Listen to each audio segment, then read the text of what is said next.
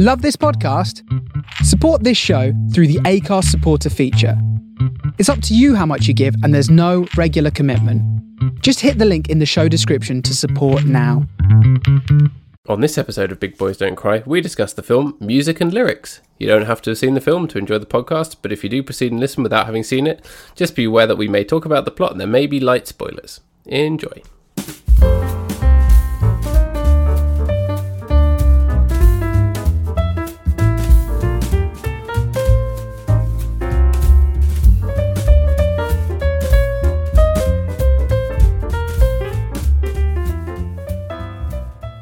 Music and lyrics, those are the things that make a song. Yeah.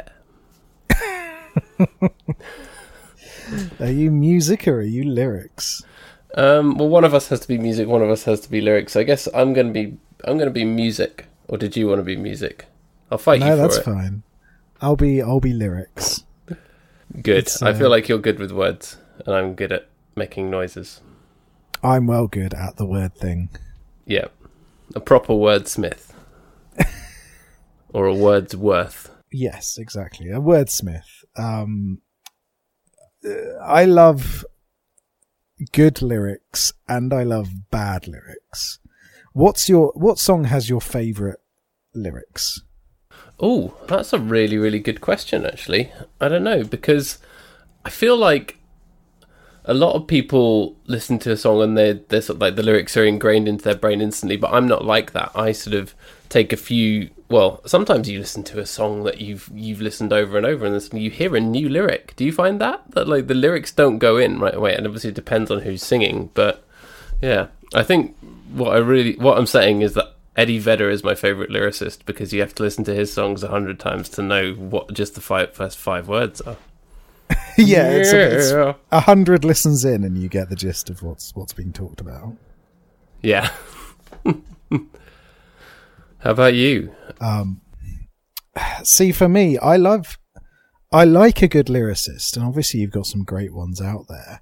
But for me, I think the most evocative lyrics to any song is "The Chauffeur" by Duran Duran, which is a bit of an, it's an odd, it's a very odd song. It's not the first song that people think of when they think of Duran Duran either, but it's got these incredible, weird, sleazy lyrics to it, um, which are just wonderful. Um, and and I like that kind of. Some some people really like down to earth lyricists, like Arctic Monkeys guy. Um, yeah. Come on, Marty Bum.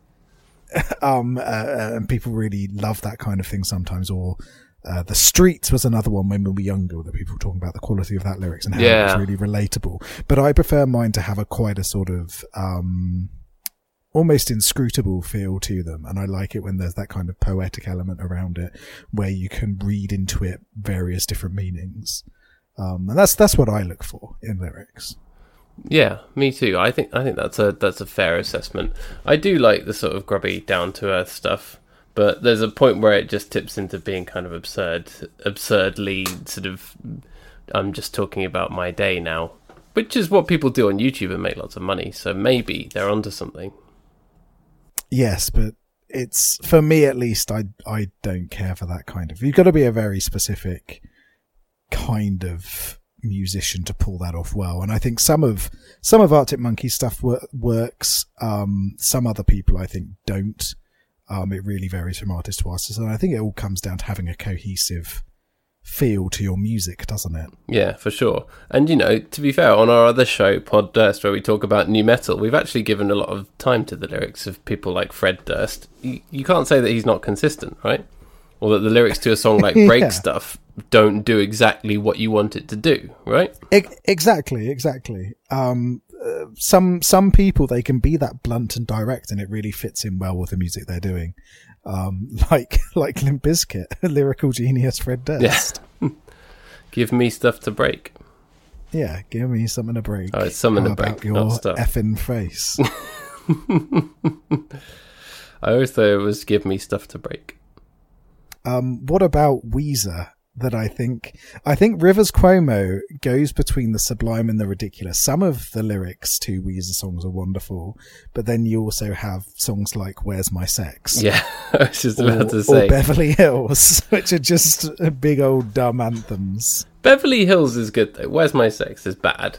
I, Well, I Beverly like Hills is a good Hills. song, It's a banger. but the the lyrics aren't necessarily the most the most emotional, thought provoking thing in the world. No, but ultimately it's about how you know we're all living in the gutter, but some of us are looking up at the stars, and the stars in this case are celebs who live in Beverly Hills. Yeah, exactly. Yeah, I, th- I yeah. So so yeah, Weezer's one of those weird examples, isn't it? Where I think you know you've got some some truly wonderful songs, don't you, and some truly wonderful lyrics.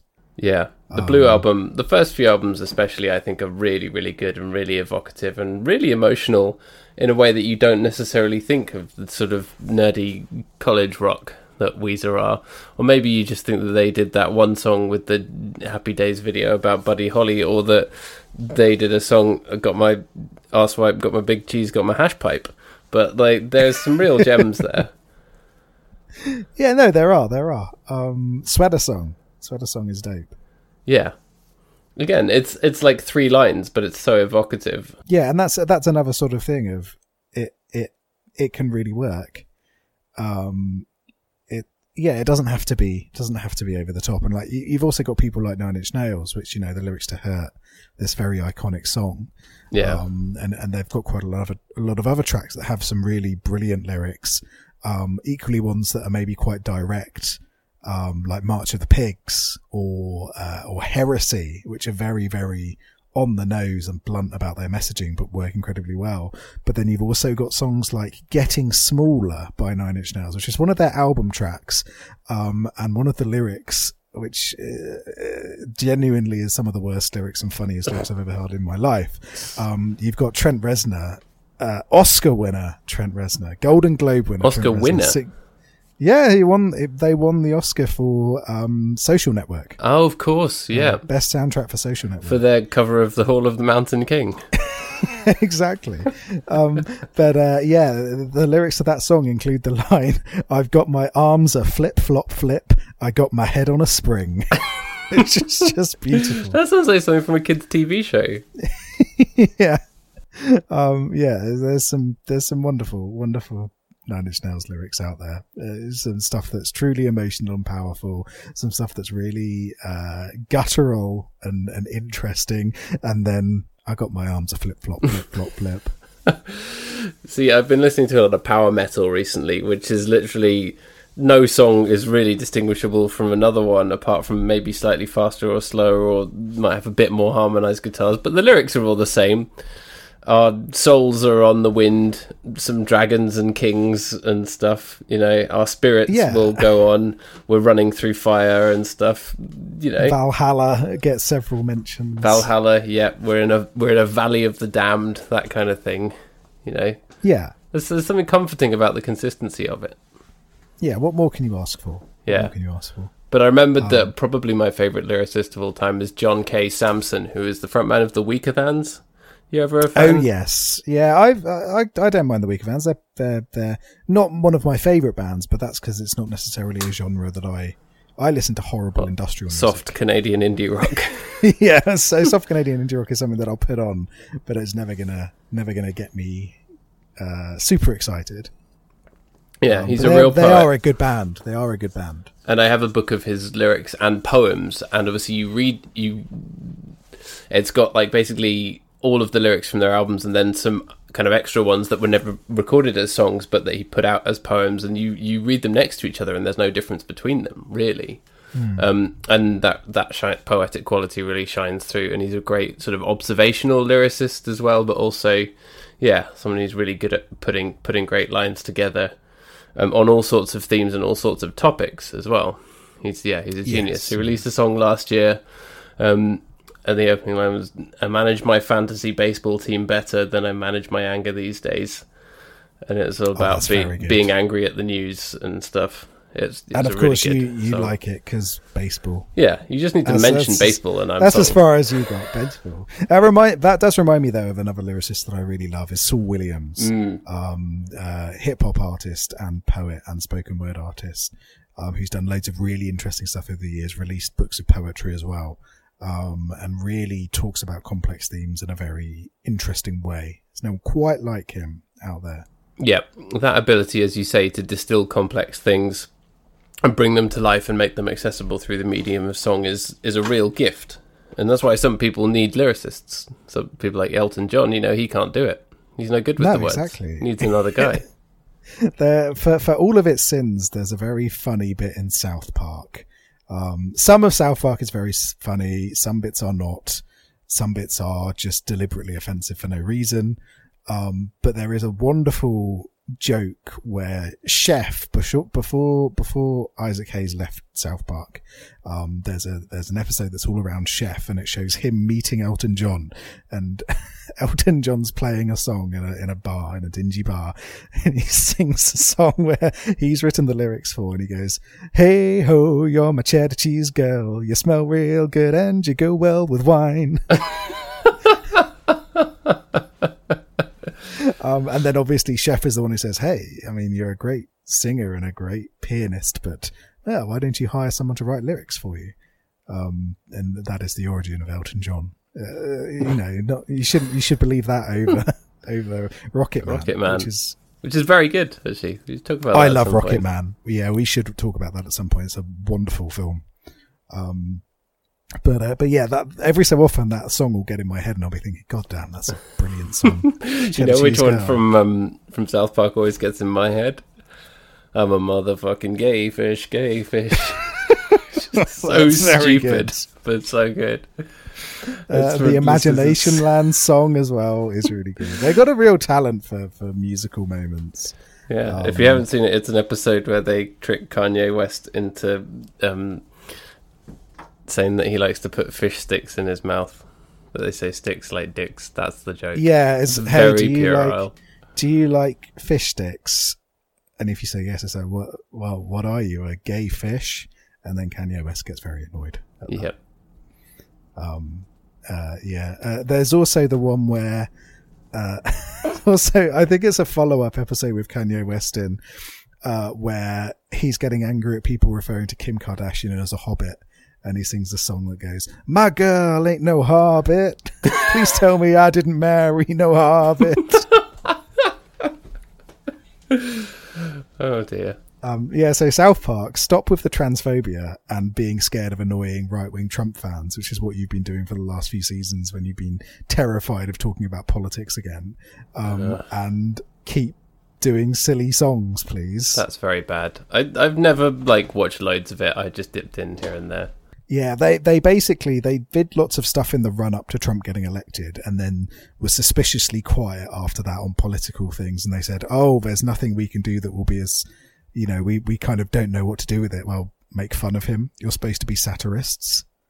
Yeah. You know, that's the whole point of your show. Why don't you actually go and make fun of Donald Trump? Is it because you're worried about upsetting your audience by doing that? I think it might be Yep. You know um so yeah for people who swear a lot and are like free speech maybe go and exercise that free speech to do something dangerous again instead of just making fun of minorities you useless fucks Yeah. Under the guise of defending people's right to say anything they want, even if it's like hurtful to people, even hate speech. yes yeah It's just Yeah, that that's kind of like the satirists end up going one of two ways, don't they? They end up becoming like eating themselves and becoming all, oh, someone said I can't say this, and now I'm right wing. That, or they, you know, mature and then realize that yes, it's important to push boundaries, but that also maybe no hate speech. yeah and i think i think south park they're they're those the the guys behind South Park are very much in that centrist mindset of we will make fun of everyone equally, but actually what that boils down to is not making fun of everyone equally. um, and, uh, and yeah, not necessarily giving in to pressure, but preempting pressure from certain large groups and kind of s- steering away from that Yeah, um, which is which is always disappointing to see. You know, if you are going to speak truth to power, which is what people always say about free speech people, like Piers Morgan, everyone was like, uh, Piers Morgan, people were saying, you know, he, he stormed off in a little tantrum because someone finally called him out on his bullshit and then he quit the show and people were saying, oh, but he spoke truth to power. No, he didn't. No, he didn't. When did he ever properly speak truth to power? He was occasionally right on issues like COVID. Yeah. Sometimes he was a bit hard on Matt Hancock when he was Yeah. crying. guess what? That's guess what? That's what every journalist should be doing. That shouldn't be a sign of a great journalist. That should be a baseline. You're meant to ask politicians the hard questions as a baseline. yeah. Don't don't laud people for doing the bare minimum that their job entails. Yeah. Anyway, he's gone to the the idiot channel, the British Oh, has Fox he? News. So I he's hear. going. He's going to Gammon News Network. Gammon News Network. Speaking of Gammon, we'll get onto the film soon. Don't worry. But speaking of Gammon, did you know that UKIP's mayoral candidate for the for the London mayoral electorate, ele- London mayoral election, Jesus Christ, is called Peter Gammons. I, I did know this. It makes me laugh every time I see it because when it comes up in the opinion polls, it's like Gammon's two percent. Yeah. it's hilarious. But the good news is that um, Laurence Fox and the Reclaim Party are on literally zero percent. that doesn't surprise me, to be honest. Um, do you get to vote in the mayoral elections where you are, or you're, you're outside? We're of not in London catchment? anymore.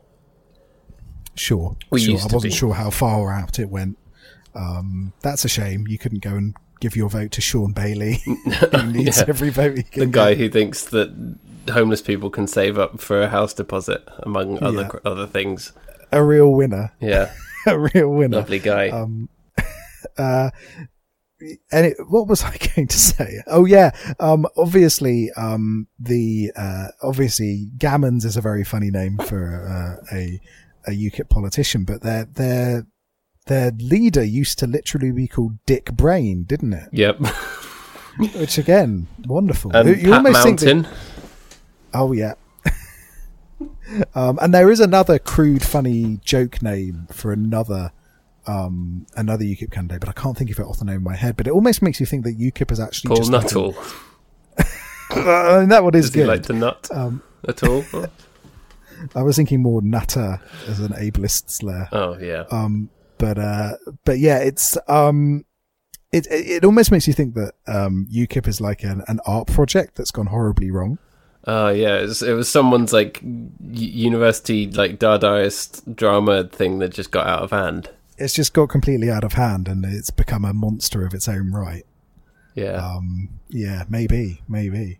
Um, anyway, shall we start talking about the movie now? Yeah, there's no need to talk about that. Music and lyrics. I was going to segue into it from when you were talking about the Isaac Hayes bit on um, South Park, saying that was the origin of Elton John. I was going to say that was also the ori- origin of the film, music and lyrics, but it wasn't. No. if only. Yeah. Um, but yeah, so so you had seen this movie before. yes, I had. Had you? I had not. This is my first journey Well, into music. I lyrics. thought I had seen it before, but a lot of it was unfamiliar to me. So I think maybe I once walked in the room while my wife was watching it, walked out and did the washing up and came back, or something, as as like it was on in the background, maybe. So it was almost as if I was watching it for the first time, but some of it was familiar to me. I think I had seen the opening montage of Hugh Grant doing the 80s pop thing before and thought, "Oh, that's that's funny. It's Hugh Grant doing that thing." Um, uh, that was definitely familiar to me, but um, some of the story and that wasn't. But that might just be because the sort of the story bit of it is quite thin. But all of that peripheral stuff, all the touches that like that that make it what it is, are the things you remember about it, right? Yeah, it's a very basic film, which was kind of refreshing to watch. Um, in that it doesn't really do a lot. It's very intimate and insular. They spend a lot of time at a piano in his apartment writing a song. Yeah, Um, which song. is actually quite nice. There's there's not all of these big bombastic moments um, in it. It's it's much more um, much more character focused, which I think is good. Um, it, it would be nice to have more character in the character focus, I would say. Um, but it's a movie that doesn't set out to be this huge bombastic movie. Um, and and that's actually quite nice. No, it's actually quite a simple story, and it happens over the course of only about a week, doesn't it? Which is quite a, a good setup, I think, for keeping things simple when you're putting this kind of film together. It's not some epic thing over time. It's just these two people had an interesting week, and then they're in love now. Here you go. Yeah, it's it's nice. It's nice. Um, it doesn't overdo it, um, which is which is good. Which is good. And Hugh Grant is charming. Hugh Grant plays Hugh Grant in this film. He's he's Hugh Hugh, Grant. Grant. but this time he's singer Hugh Grant, who used to be a member of a band called Pop, uh, very obviously based off Wham. Yeah, Um, just yeah, clearly clearly Wham influenced. Um, and their song that gets played a couple of times is a bit of a banger, isn't it? Yeah. the the made up pop song. I'd say it's it's about number five or six in my my rotation of bangers at the moment, somewhere beneath the the gay fish song from South Park. Uh, above Cheddar Cheese Girl. yeah, but um, did you notice that the music was by Adam Schlesinger? I did not know, but he's one of your your your friends. Yeah, I talked about him on the show before. Friend of the show, God rest his soul. He died of COVID last year. I think I Oh, talked about it at the time. Um, yeah, but he's a guy who he did the theme song to That Thing You Do, which I have never seen. Have you seen that? Uh, no, I don't think I have. Which is, um, I think it was Tom Hanks's directorial debut um, in the '90s, and Tom Hanks wrote and directed it. Um, and I can't really even remember what it's about, but it seems like the kind of thing that we would like. So I think we should get onto that at some point. But he did the song for that. But he was also a member of Fountains of Wayne, who is, you know, one of my favorite yeah. bands. And his his his CV is extremely impressive of all the musical stuff that he's been involved in. But um, one of my particular favorites was um, the show Crazy Ex Girlfriend, for which he worked on a lot of the songs. And it's a it's a sitcom that's really unique, Crazy Ex Girlfriend, and we were actually thinking we were gonna, me and my wife, we watched it together, and it's like a special show for us. We were thinking we were gonna rewatch it because we're in need of something uplifting, and we're almost done with our rewatch of Parks and Recreation. Um, so we, we were thinking of rewatching that, and he did a lot of the songs from that that are really, really funny, but also that really, really fit the the show. And I feel like he was a real, really genius, a real genius of producing songs that are funny and uplifting and engaging, but that really fit what whatever he was making them for. And he was just a real genius, and I'm still really, really sad that he's dead. No, it is. It is really sad. Um, yeah, it's it's uh, Fountains of Wayne, obviously known for that one song, um, but really their their back catalogue is is far superior to the to the song that everyone knows them for. Yeah, Um, and I, think like. it's fair to I think. Stacey's Mum is a good song. It's a fun. Oh yeah, jam. yeah, yeah. It's a little little banger.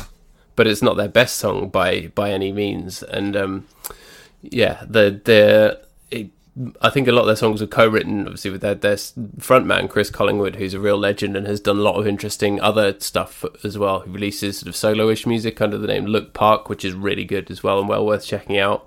Um, but yeah, Fountains of Wayne, they're sort of New Jersey power pop, and and again leaning towards that kind of soft indie rock poetry that I was talking about earlier with John K. Samson. I think Chris Collingwood has quite a lot of that that quality to it as well of being really, really good, a good observational lyricist about sort of life and the things that make life poetic. But there's also some goofy songs in there as well, so you know I appreciate that.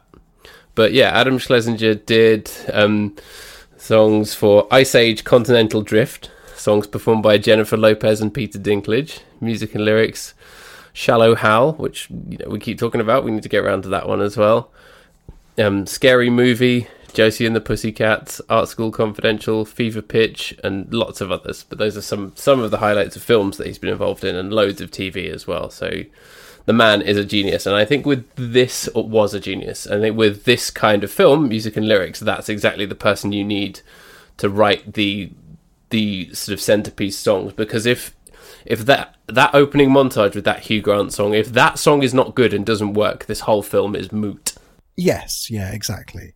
You need and and there is a versatility, isn't there, to the to the style of music that's played throughout this film, but it all comes back around to clearly coming from a similar voice. So you've got all of these various songs, but you can tell that they're by the same songwriter, which is exactly what you needed to showcase the lead character's sort of musical knowledge and ability.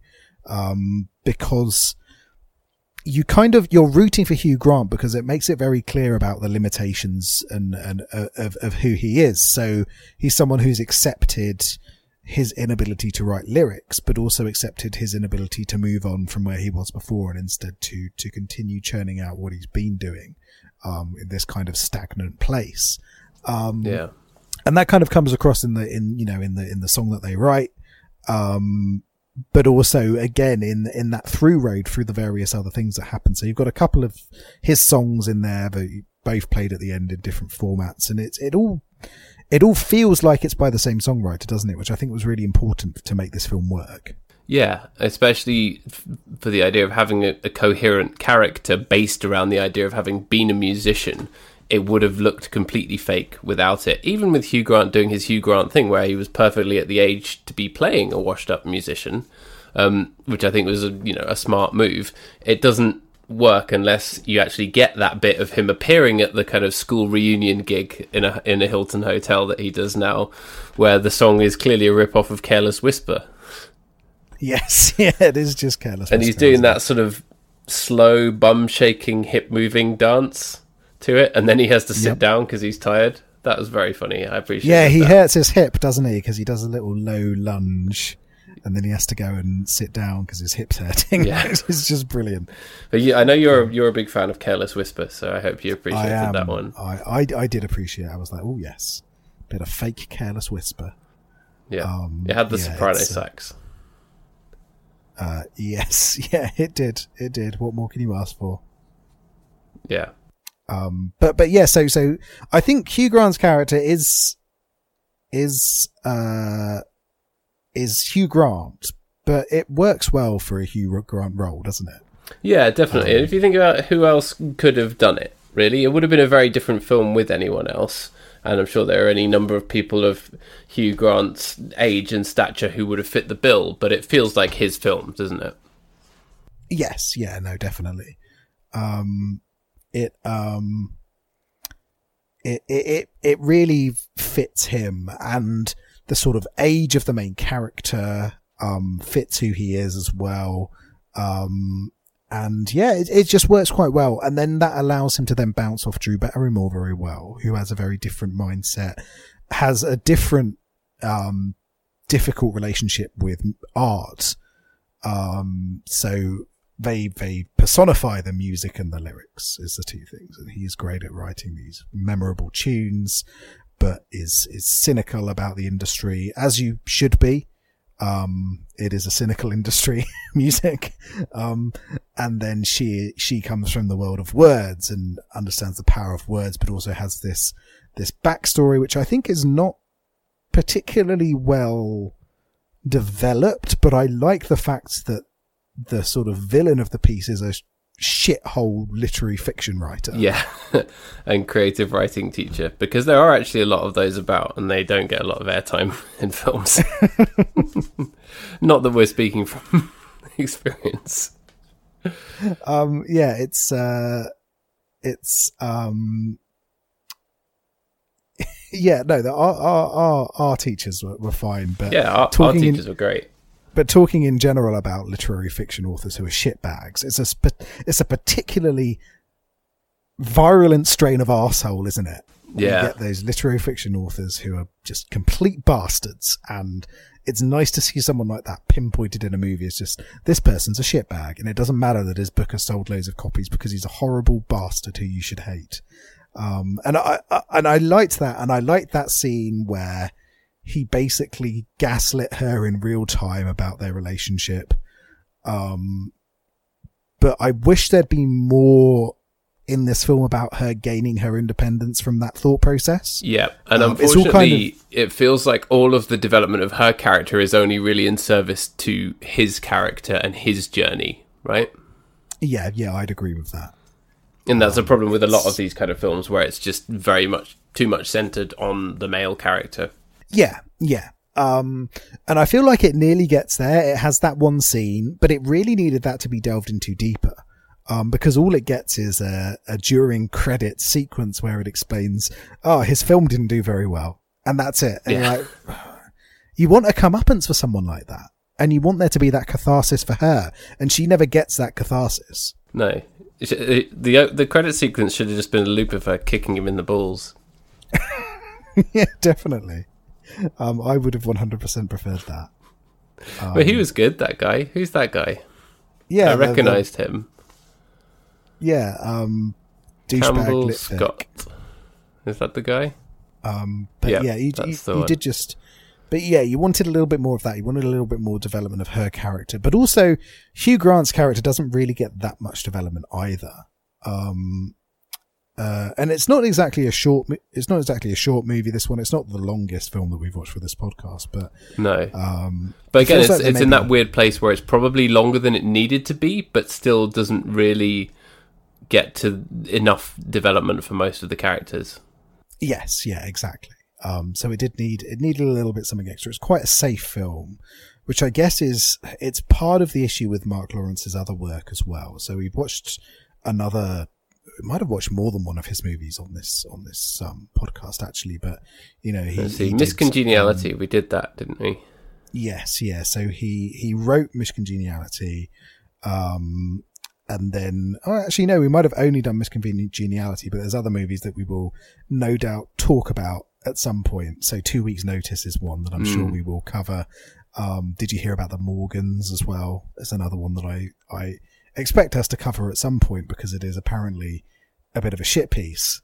Oh, yeah. So yeah, um, yeah. So it's about people who uh, it's Hugh Grant and Sarah Jessica Parker, and they um they're in the witness protection program and they get threat sent to some small town place, um, and apparently it's it's truly awful, which uh, which intrigues me. I'd like to see it at some point. okay. um, Conceptually, I don't, I don't object to that. No, no. Um, but uh, but yeah, it's um, it all of the movies of his that I've seen are all very, very structured, very safe romantic comedies that don't really take those risks and don't really steer away from the structure of a rom com that you're expecting. And I think music and lyric- lyrics really falls into that category where they unexpected duo come together, gain an understanding together, start falling in love. They have the sexy sex, and then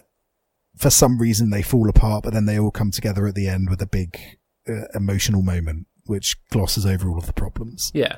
Um, But what this has that all of the similar films like that don't have is a young pop star who's sort of a bit like Shakira, who has like sexy Buddhist guys dancing in her music videos. yes, yeah. Um, and this was the debut of an actor who I absolutely love, uh, Haley Bennett. Uh, so this was, I think, her first movie role. Um, and uh, she's brilliant. I don't know if you've seen anything else that she's been in. Um, I have seen The Girl on the Train, which she was in. I thought she was very good in that. Yeah, yeah. Um, she is in a brilliant movie um, that came out last year called The Devil All the Time, um, which is an ensemble sort of period drama crime piece um, set in like post-war America um, with everybody. It's got everybody in it. So it's got um, Bill Skarsgård, it's got Tom Holland, it's got um, Sebastian Stan, Riley Keough, Jason Clarke, Robert Pattinson Oh, all of your Um, guys.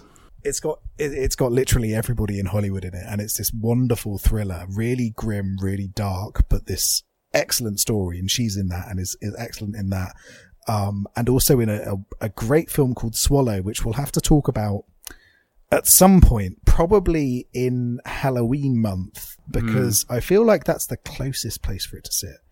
Um, where, um, she's, it, it's kind of a drama about her relationship with her husband and she's, she's pregnant, but then she's got this compulsion to eat dangerous objects. Right. Um, okay. And it's all about their control over her, what that does to her, her mindset, what that does to her compulsion.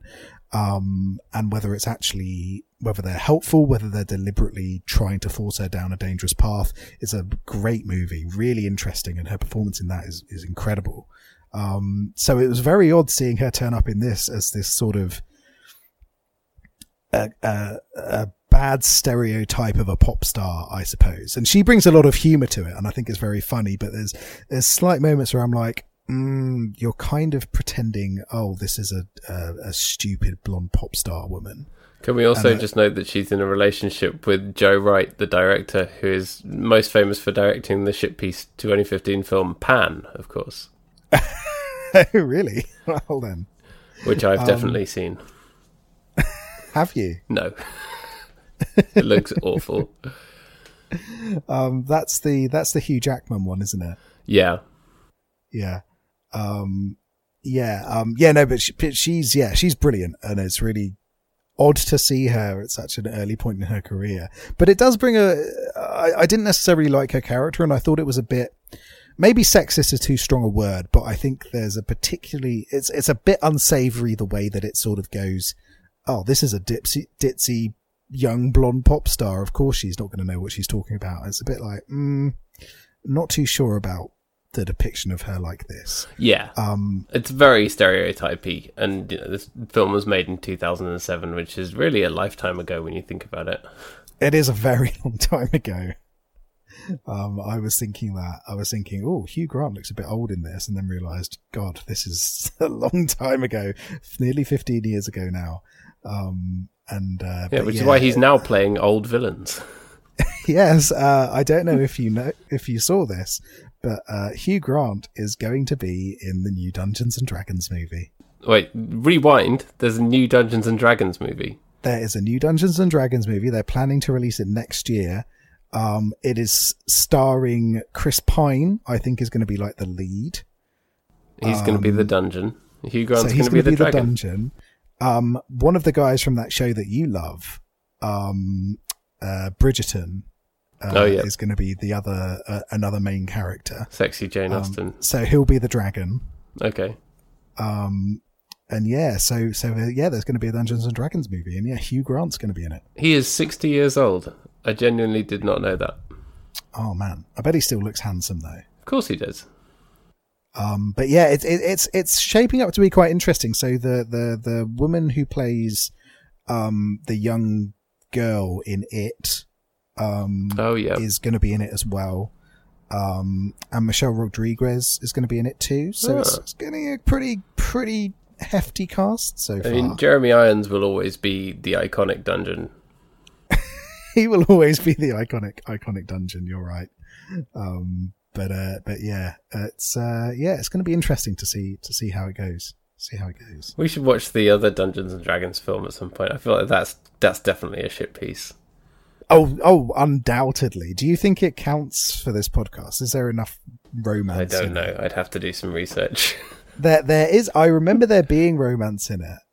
Um, I also uh remember that the lead is played by the guy who played uh the the photographer in Superman TV in the Superman TV series. do you do you remember the the Lois and Clark TV series that was on when we No. were kids? Um, with uh, Dean Cain as Superman. no. Um, uh, so yeah, the, the lead in the in the Dungeons and Dragons movie played Jimmy Olsen in that. Yeah, like that is the that is a strong lead actor to choose. Um, Marlon Wayans is also in it. Yep. yeah. Um, Thora Birch and obviously Jeremy Irons. That's um, a that's a good cast, actually. I mean, you use that in a different way. It could be an incredible cast. Yeah, a good cast for a sort of what early two thousands kind of film. Yeah, yeah, um, yeah. If you, Marlon Wayans, Thora Birch, and Jeremy Irons, I think that's a really good standing to put together a, a, a good a good movie. They could have put together a good music and lyrics, couldn't they? They they really could have. They could have. Um, Marlon Wayans yeah. is sitting there at the piano, or would it be Jeremy Irons as the washed-up old guy? Is it funnier if it's actually like a young washed-up guy? Yeah, I think a young washed up guy would be good. Uh, and maybe maybe we reverse it, and maybe Jeremy Irons is the lyricist and he's the flower man. Oh yeah, or or maybe he's like the pizza delivery guy, and he comes in and is like, "Hey, pepperoni for you," and then he's doing a little thing, and he's like, "I got your pepperoni pizza.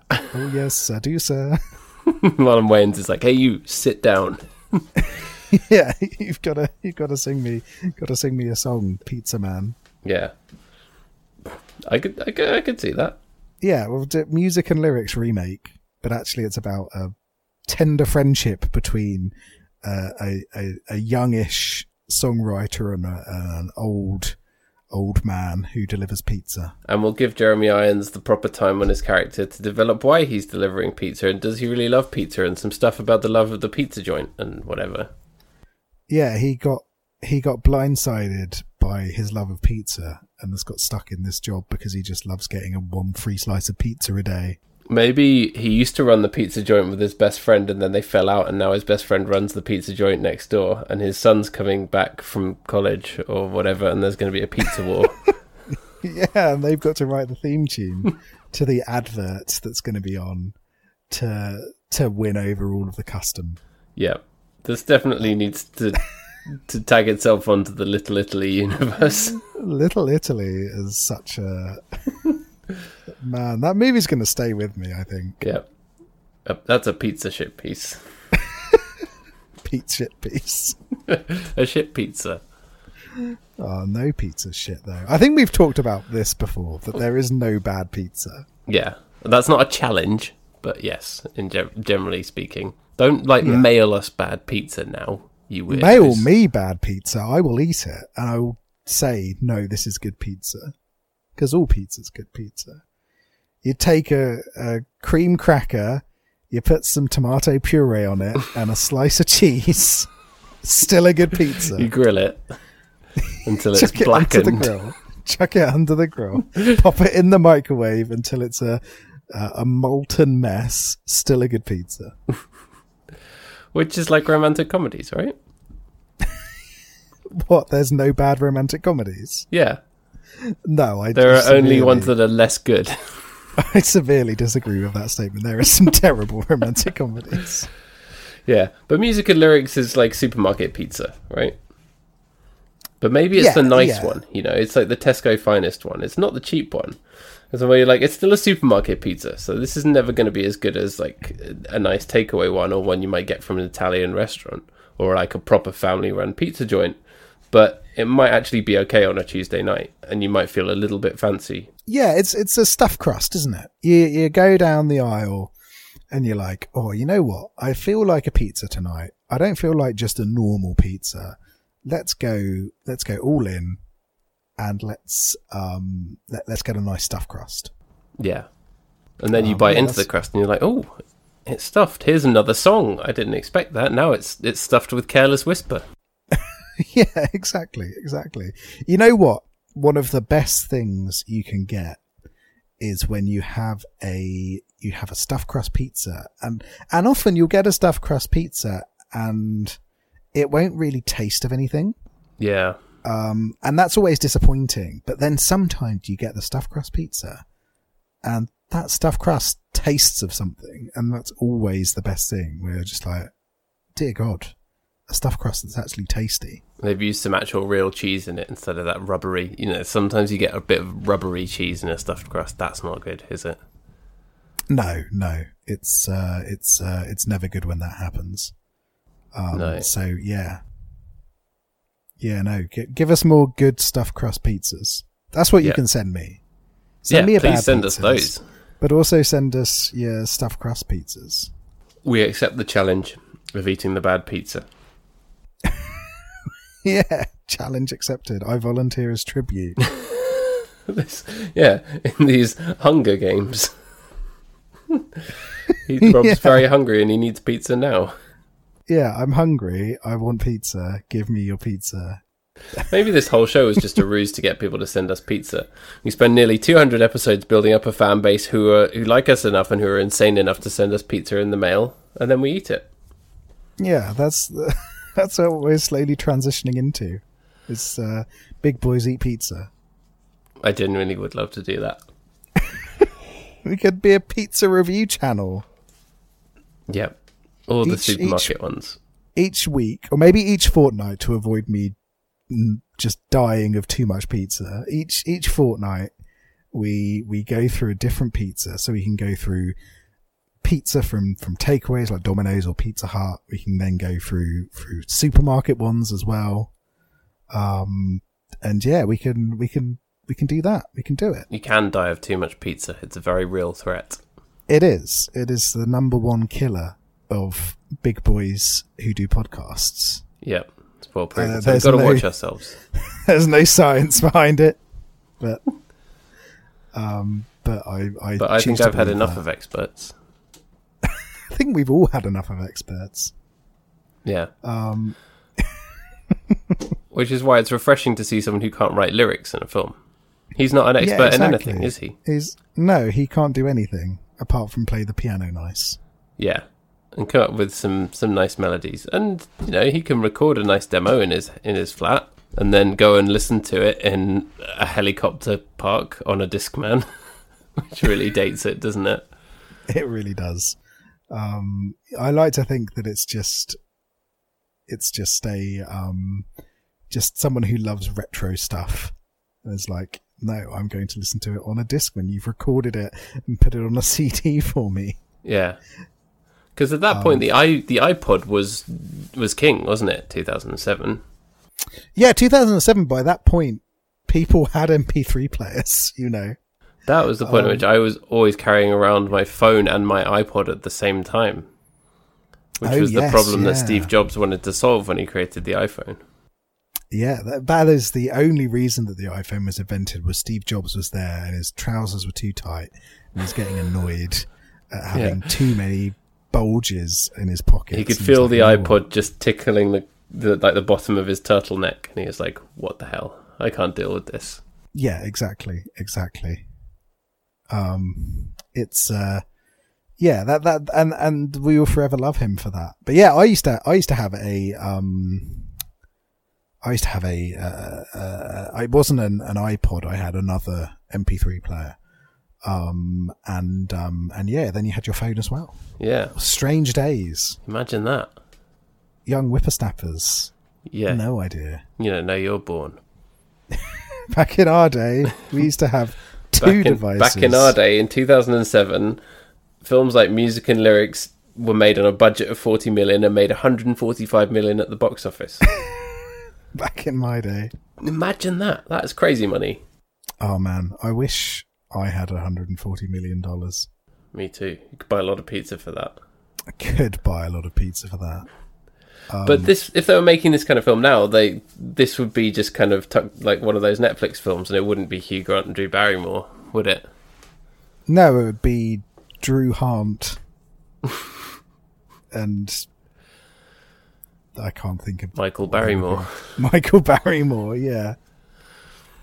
Um, Yeah, that's but yeah, this feels like a very 2007 romantic comedy, doesn't it? Yeah, it does. It's a it's a pre bridesmaids rom com, isn't it? Yeah, And I think that's how we know, divide things up. Sort of pre before Paul Feig. because I do think I don't want to overstate the importance of bridesmaids because I don't think it is a cultural touchstone in that way, but I think it showed a slight change in mindset towards female centric movies Yeah, where you could go, you know what, we can put jokes into this that will make people laugh about grotesque things, and we can talk about adult subjects, um, and we can show people enjoying sex. Um, yeah. None of Which- which, are which- present in films like music and lyrics. And going back to what we said earlier about it being male centric, you're you're right that that's a real a bit of a cultural touchstone for that, and that Drew Barrymore gives a fantastic performance, and she's really really engaging, but her character isn't given that development, even though she has quite a lot of screen time and probably more screen time than a lot of similar characters who are just there to to build up the the male lead's story. It still doesn't quite get there, does it? No, no, that's a thing. It, it, it kind of, it, it just doesn't make it, does it? It just shuffles along, is quite content to give you, do you the sort of heartwarming moments of togetherness, but it never, um, it never really challenges you in any way, does it? No, Um, and you know, maybe that's what you're after. You might be after that. Exactly. Um, you know, you, you don't go into a film like this expecting to be to be massively challenged or for it to turn your world upside down, do you? It's a you know, it's a nice film that you watch just, you know, to to watch something, you know. It's it's easy. This is this is for an easy evening, isn't it?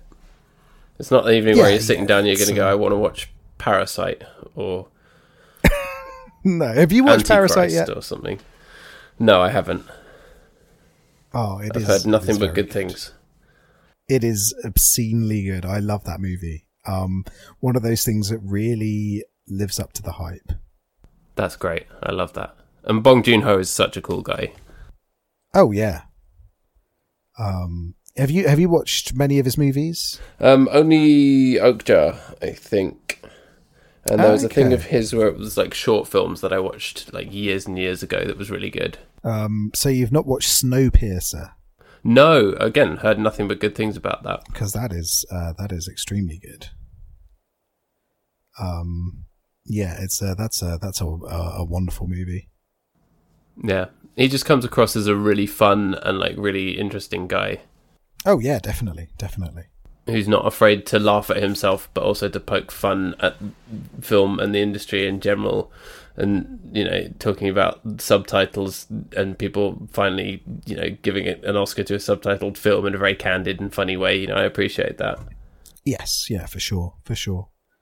Um, and uh, yeah, it's it's it's great to see a movie like Parasite really being being thought about as one of the best movies, you know, not just of the year but of the of the decade of the of the millennium so far, um, because it's a really challenging, interesting movie that's also goes in unexpected places as well. You, won't guess where the film's going when you start watching it, and I think it's so rare to get something like that um, which is which is brilliant. So yeah, go go watch music and lyrics because it is a fun little movie. But also, if you've not seen Parasite yet, go watch Parasite. yeah do That's my homework to our listeners and to you, Paddy. oh you set me homework Yeah, you're a be done. harsh harsh master So so in terms of other movies that came out in 2007, um, it's a quite interesting year actually because you had um angry man movies like No Country for Old Men and There Will Be Blood. oh yeah Um, weird. gruff angry man We're- gruff man movies Yeah, gruff- i know what you mean Gruff Man movies that are there to make you think, or not, in the case of No Country for Old Men, which I stand by being a really overrated film. Yeah Come, come at me, internet. I've got no time for No Country for Old Men. it's got a very good soundtrack Yeah, yeah, but I, I don't like it anywhere near as much as other people do. Um, but you've got Ratatouille as well. never seen it You've not seen Ratatouille? no is it is it disney or pixar It's a Pixar. I think it's the only Pixar film I haven't seen. Jesus Christ, man. Don't really like rats, if I'm honest. What about chefs? Chefs I'm okay with. So Chefs I generally like, So- especially if they're making pizza. yeah, so I think a rat chef then is going to end up at around six out of ten on your in your in your rankings. If I you suppose so. Yeah, I'm, i yeah, I'm open to it. I'm just it's not high on my list of priorities. Um, but then you also had Superbad as well. Ah, we should get around to that at some point. I am McLovin, funniest shit ever. Funniest shit I've seen. Funniest shit I've seen. Uh, He's got he's got an Australian no, it's a Hawaiian driver's license. yes, yeah, that's right. Um, Hot Fuzz as well was 2007. Ah, nice. Um, and uh, uh, a little movie called Spider-Man 3, Oh, which, which is a, a dance musical. which is a dance musical. Um, I was talking about this the other day. We should do a episode where we watch all three of the Sam Raimi Spider-Man movies because they are romance heavy. They are, yeah. and Which I I think, is something I really appreciated about them at the time. Yes, yeah, they really t- dived into the relationship of um, of Peter and Mary Jane in a way that very few um, superhero movies do. Um, so, so yeah, I stand those films. I think they're great. Yeah, Um, especially the first one with the Chad Kroeger song. yeah, exactly, exactly. Um, but then we also had uh, Knocked Up in 2007. Ah, So it kind of showcases the, the, the direction that, that sort of romantic comedies were going to go in, sort of. Where That's quite those- a good range of films. Uh, Yeah. Interestingly, I think almost this is this is just just before the financial crash as well. You got to think before the credit crunch and all of that stuff. So really, it was probably a lot easier to get a film made at the time, and people were taking more risks in a way. You know, it's not the same as the Netflix churn, which we always end up comparing things to now to sort of bring things back to the present. But it's yeah, it's an interesting time, and a lot of the films that like this that come out of it are good because they're made by good people and have a lot of great actors in them and have things like music by Adam Schlesinger where actually you look at this film and you think if you haven't seen it you're thinking it's probably just some generic rom-com from the mid 2000s mid to late 2000s but actually it is a slight step above that and is worth your time. And even though it's the kind of thing that looks like it's going to be rubbish it's actually pretty good for those for those reasons Yeah, yeah, exactly, exactly. And you know, if if you wanted a, a chance, if you wanted a, an indicator of how many risks people were willing to take in for movies released in 2007, you know, this is before we started truly churning out just Marvel movie sequel after Marvel movie sequel, for instance. yeah Um, someone paid Michael Haneke to remake one of his most brutal movies in English with no real other changes because it's the year that his remake of his own film Funny Games came out,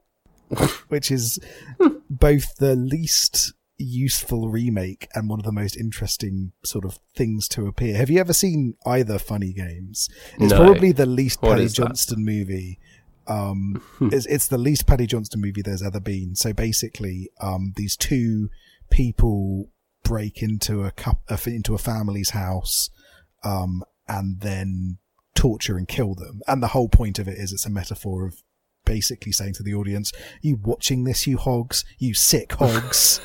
and that that's kind of the whole point. Is it, it's all about um, right It's all is it slightly towards than the, the Lars von Trier end of the spectrum Yeah, but but it, it is more intelligent than anything Lars von Trier has ever made. Um, where, but yeah, it's very much a sort of uh, a critiquing people who watch violent movies. Um, if you got your rocks off watching the Saw films, Michael Haneke hates you. Is basically the message. Um, Right. And and so they're very interesting. But yeah, so he made funny games back in 1997, and then basically a decade later, he was like, "I'm going to make exactly the same movie, but in English," and just did it. Um, right uh, and yeah, but but yeah, it, you're right. Actually, it is a kind of era before, was before the financial crash and before all of the issues that came out of that, and and there was this real step back, wasn't there, in terms of being safer with films. Um, and so yeah, it's it's interesting. I never really thought about it that way, but it's it's you see that real divergence of thought and divergence of movie types back then, and then it did get reeled in, and things did become a little bit more conservative. Um, yeah, w- when are you going to let Michael Haneke remake one of his movies in another language? Come on, come on, Hollywood. And that's not to say that music and lyrics isn't basically a conservative film because it is. It's not dangerous. There's nothing edgy about it, but it it just it comes from a different time, and I think that's I think that's interesting and is something that's actually enjoyable to watch. Or maybe I just like looking at people listening to music on a Discman because that's what I used to do. Yeah, I want to see Michael Haneke remaking music and lyrics. I think if you dislike the um, if you dislike Hugh Grant, then this is not a film for you. no, it definitely not. Definitely not. It is a it is a Hugh Grant heavy movie. Um, and he is full on Hugh Grant in this film as well. yeah, but if you like Hugh Grant and you haven't seen it, then it's a treat. Yeah, yeah. You're gonna love it. Uh, it is. It is. Um, lines like, um, can, can I be honest with you? And he says, Of course not. You're my manager. I would have to fire you on the spot. yes, it's very. Which is a very Hugh Grant line. I, I like how Hugh Grant's movie career has gone from bookstore owner to prime minister to songwriter. It's great. Yeah. Um, but yeah, it's it's very the, the the script is very focused around his style of humor, and I think it works very well, doesn't it? yeah, for sure. So whoever wrote it did um our man Marc Lawrence also write it? Yes, Yes, he he, did. did. He so fair play to him. I think he knew what he was working with. Yes. So good yeah, for you. Good for you, Marc Lawrence. yeah. So have you have you got anything else you'd like to say about music? No, I. I think I think we've we've covered everything, haven't we? It's um it's a fun little film from the mid to late two thousands with fun songs, by Adam Schlesinger. God rest his soul. Yes, yeah, for sure, for sure. Um, so just a little bit of trivia from me before we before we wrap up. Um, so as a child, Hugh Grant took piano lessons from Andrew Lloyd Webber's mother. Um, Wow. uh, uh, but at some point he stopped and forgot what he'd learnt. But because of the him doing this movie, he taught himself how to play certain bits of it so that he could they could show his hands playing the piano, which is nice. Nice. I mean, it's no Ryan Gosling in La La Land, obviously, but White man saves saves jazz. yeah, Love exactly. With his magical hands. Um, yeah. Uh, oh, I hated that film so much. um, uh, then you've and got listen to episode. It's like episode four of it's this show or very early on, isn't Yeah. it? Um, you've got um, uh, obviously you know pre- previously mentioned this was Haley Bennett's feature film debut, and I think did a bang up job. Um, Yeah. Go and watch other stuff she's been in. She's been in good stuff. Yeah, Um, she's very good. Uh, and also some of his dance moves uh, are similar to his dance moves in Love Actually. When he's I thought you were going to say similar to his dance moves in real life. similar to his dance moves in real life. You ever catch Hugh Grant on the dance floor? Um, is uh, yeah, that that's what he's doing. That's what he's doing. Yeah. But yes, he was definitely channeling Hugh Grant in Love Actually Yes, by yeah, being Hugh sure, Grant in music and lyrics. sure. Um, and a little Adam Sandler fact for you: he has the same birthday as Hugh Grant. No way. September the 9th, and obviously both of them have starred with Drew Barrymore in films. Of course, yeah.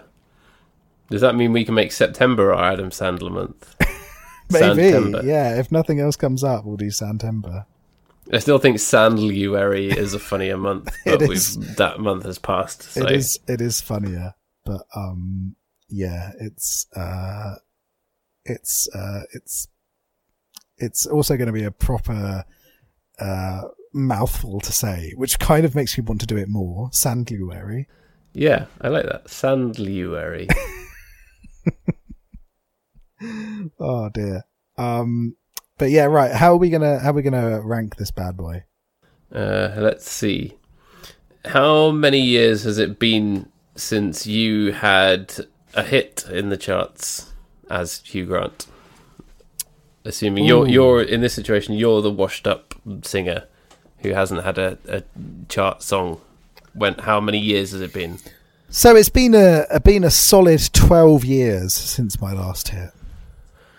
Yeah, I, I, I would agree with that. I'm, I think I'm in a similar place. You know, yeah, six out of 10, 12 out of 20. It's, yeah, it does what it says on the tin, but there's a lot to, to like about it and a lot of fun and engaging stuff. So, you know, put it on for an easy watch. Why not? Yeah, it's a it's a comfortable movie, isn't it? You're not gonna um, you're not gonna uh, feel disheartened by this film, but it's also not gonna change your life, is it? No. But avoid it if you hate Hugh Grant.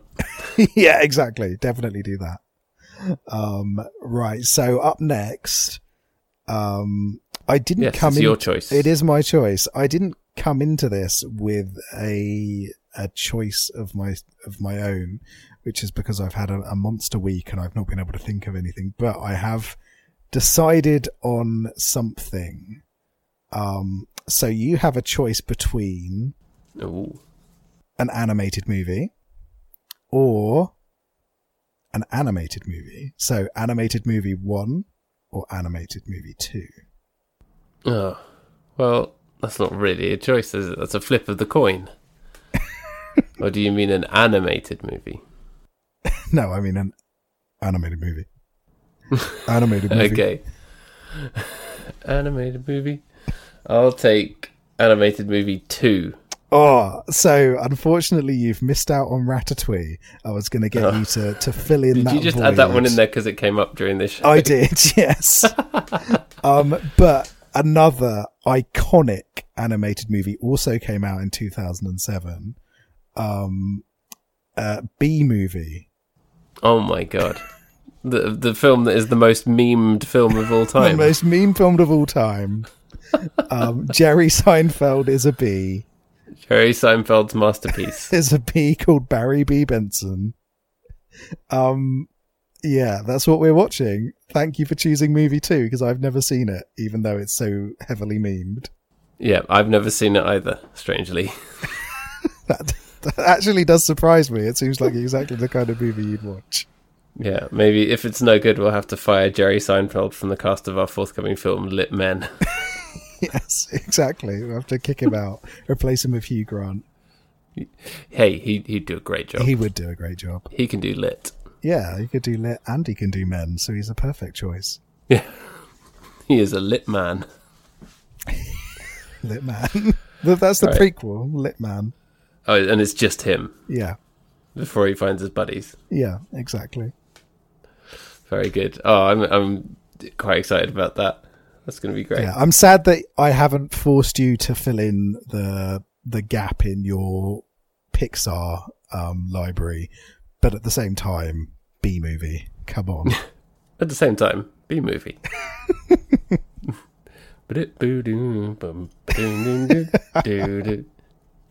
Bee Movie. That's the theme tune. Um, yeah, so thanks a lot for tuning in. We really, really appreciate it. Hope you enjoyed music and or lyrics. Hopefully both at the same time. Um, you can find us on Twitter at Big Boys Don't Pod. You can get in touch with us um, on the email, Big Boys Don't Cry Podcast at gmail.com. Love to hear from you. Do you like music and or lyrics? yeah, what do you prefer, music or lyrics? Yeah, you can only pick one. Yeah, one or the other. What would you do? Would you go with lyricless music or musicless lyrics? Yeah, we want to know. We'll run an important poll. um, and please remember to rate, comment, and subscribe wherever you get your podcasts. Helps more people find the show, etc. But thanks a lot for listening in. You're very good, and we love you. And we'll be back next week to talk about Bee Movie. Alrighty, bye bye. Bye bye fuck's sake, buddy.